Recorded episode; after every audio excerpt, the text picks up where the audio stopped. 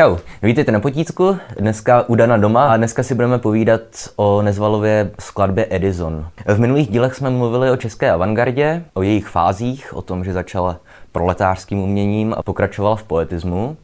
A báseň Edison z roku 1927, to je báseň, ve které řekněme, vrcholí poetismus, ale zároveň už v ní začínáme nacházet stopy jako přechodu k nějaké nové poetice. Já jsem původně chtěl udělat podivuhodného kouzelníka od Nezvala, ale když jsem si potom udělal krátký průzkum trhu, tak jsem zjistil, že skoro na všech školách mají od Nezvala jako povinnou četbu Edisona, takže uděláme Edisona. Takže tady ta báseň je z roku, jak už jsem říkal, 1927. A kdybych měl schrnout téma, je to velice jednoduché, řekněme, že to je o přínosu Edisona společnosti. Ale tohle je hrozně zjednodušené a říkám, je to jenom téma té básně, ale řeší se tam spousta dalších věcí. Co se týče formy, ta skladba vychází do velké míry z Apollonérova pásma, to si ukážeme ještě několikrát. Ale na rozdíl od pásma, tahle báseň se rýmuje. Znáte určitě druhy rýmů, jako přerývaný, združený a tak dál. V Edisonovi Nezval důsledně užívá združený rým. No, takže to je ta struktura AA, B, B. Přečteme si několik veršů, aby jsme si to ukázali ze začátku Edisona. E, naše životy jsou truchlivé jak pláč, jednou k večeru šel z herny mladý hráč. Venku sněžilo nad monstrancemi barů, vzduch byl vlhký, neboť chýlilo se k jaru. Takže jo, AA, BB, pláč, hráč, barů k jaru. To je, myslím, jednoduché. Nezval samozřejmě nepoužívá interpunkci, to v avantgardní poezii neexistuje. Stejně jako v pásmu, ta báseň je psaná víceméně volným veršem. Vy tam nedokážete vypočítat nějaké přesné metrum, ale přesto v tom vycítíte rytmus. Říkám, ten rytmus nejde vypočítat, ale v té básně je tak nějak přítomný a vy ho tam cítíte. A stejně jako pásmo, tahle báseň, když ji čtete, tak vás vyloženě nutí jakoby uhánět dopředu. Můžeme si opět přečíst krátkou ukázku, ze které to bude doufám poznat. Skláněje se z mostu, uviděl jsem stín, v stín, jež padal do hlubin. Bylo tu však něco těžkého, co pláče, byl to stín a smutek hazardního hráče. Řekl jsem, pro Bůh, pane, co jste zač? Odvětil mi smutným hlasem, nikdo, hráč. Bylo tu však něco smutného, co mlčí, byl to stín, jenž jako šibeně se trčí. Stín jenž padal z mostu, vykřikl jsem ach, ne, vy nejste hráč, ne, vy jste sebevrah.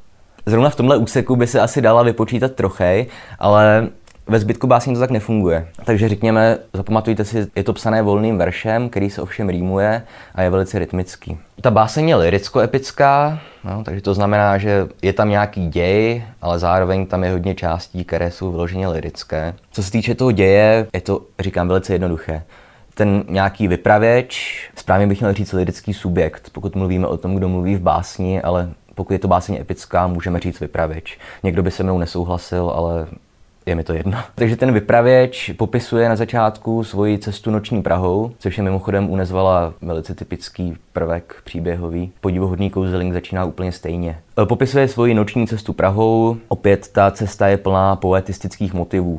Jo, na začátku tam mluví o hernách, barech, o tanečnicích, kankánových a tak dál. Ale tady tu cestu Prahou on to zároveň prolíná s ukázkami z prvky z života Tomase Alve Edisona, že je toho vynálezce slavného. A taky další věc, obvykle pokud mluvíme o poezii nebo obecně o umění, tak platí takové nějaké pravidlo, že bychom ho neměli vztahovat na nějaký skutečný svět, ale tohle pravidlo většinou nefunguje.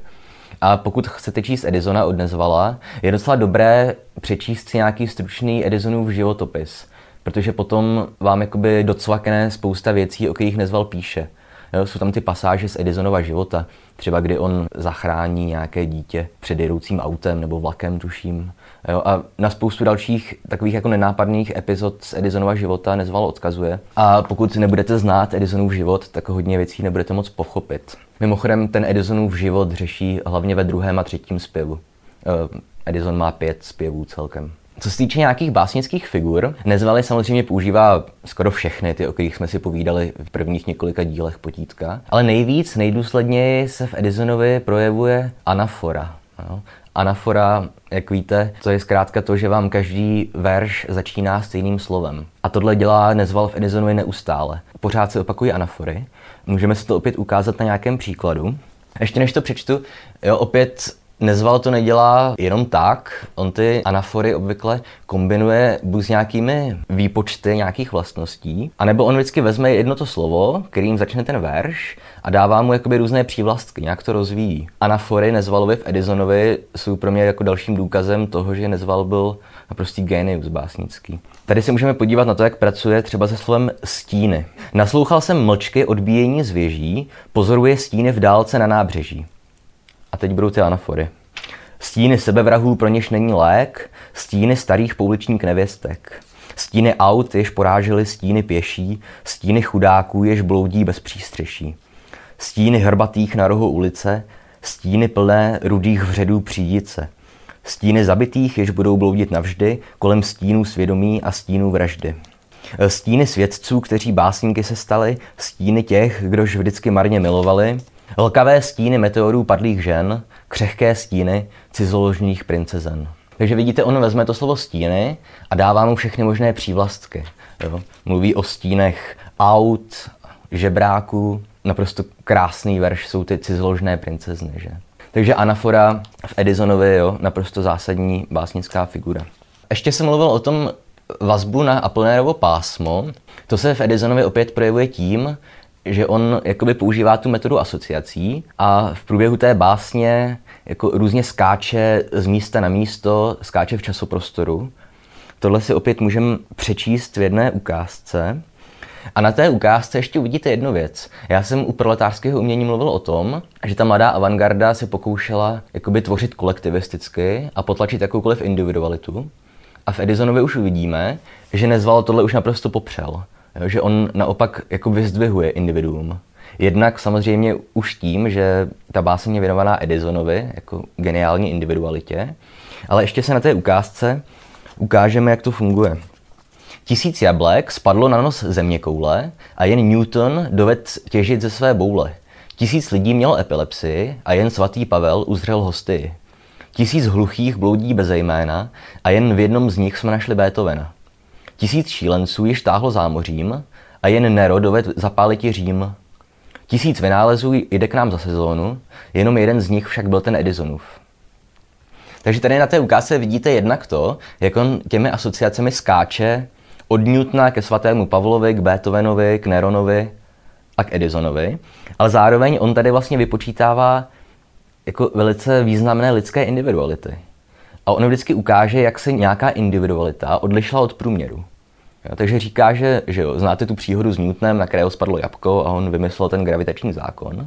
Takže jako tisíc jablek spadlo na nos země koule, ale jenom ta individualita geniální, Newton, díky tomu pochopil, jak funguje gravitace. Ale zároveň to není oslava jenom té pozitivní geniality nebo individuality, ale zároveň tedy používá, že tisíc šílenců již táhlo zámořím a jen Nero doved zapálit Řím. Že Nero to byl římský císař, šílený, který se pokoušel dělat umění a nešlo mu to. Ale Nero prostě, aby si dodal inspiraci ke své básnické tvorbě, tak zapálil Řím, aby mohl napsat báseň o hořícím Římu. Což je naprosto šílený skutek, ale opět to ukazuje sílu nějaké individuality. Takže na závěr bych ještě řekl, že teda Nezval pořád ještě používá všechny typické poetistické motivy. Jo? Mluví tam o těch barech, hráčích, tanečnicích. Taky oslavuje práci, což je typické pro tu levicovou komunistickou avantgardu. Ale v souladu s tou dobou, už minule jsem mluvil o tom, že ve druhé půlce 20. let se začaly do té poezie dostávat výrazně nějaké ty motivy, řekněme, skeptické. Už v Edisonovi se tohle začíná dost výrazně projevovat. Jo, už minule jsem mluvil o tom refrému. Bylo to něco krásného, co drtí, odvaha a radost z života i smrti.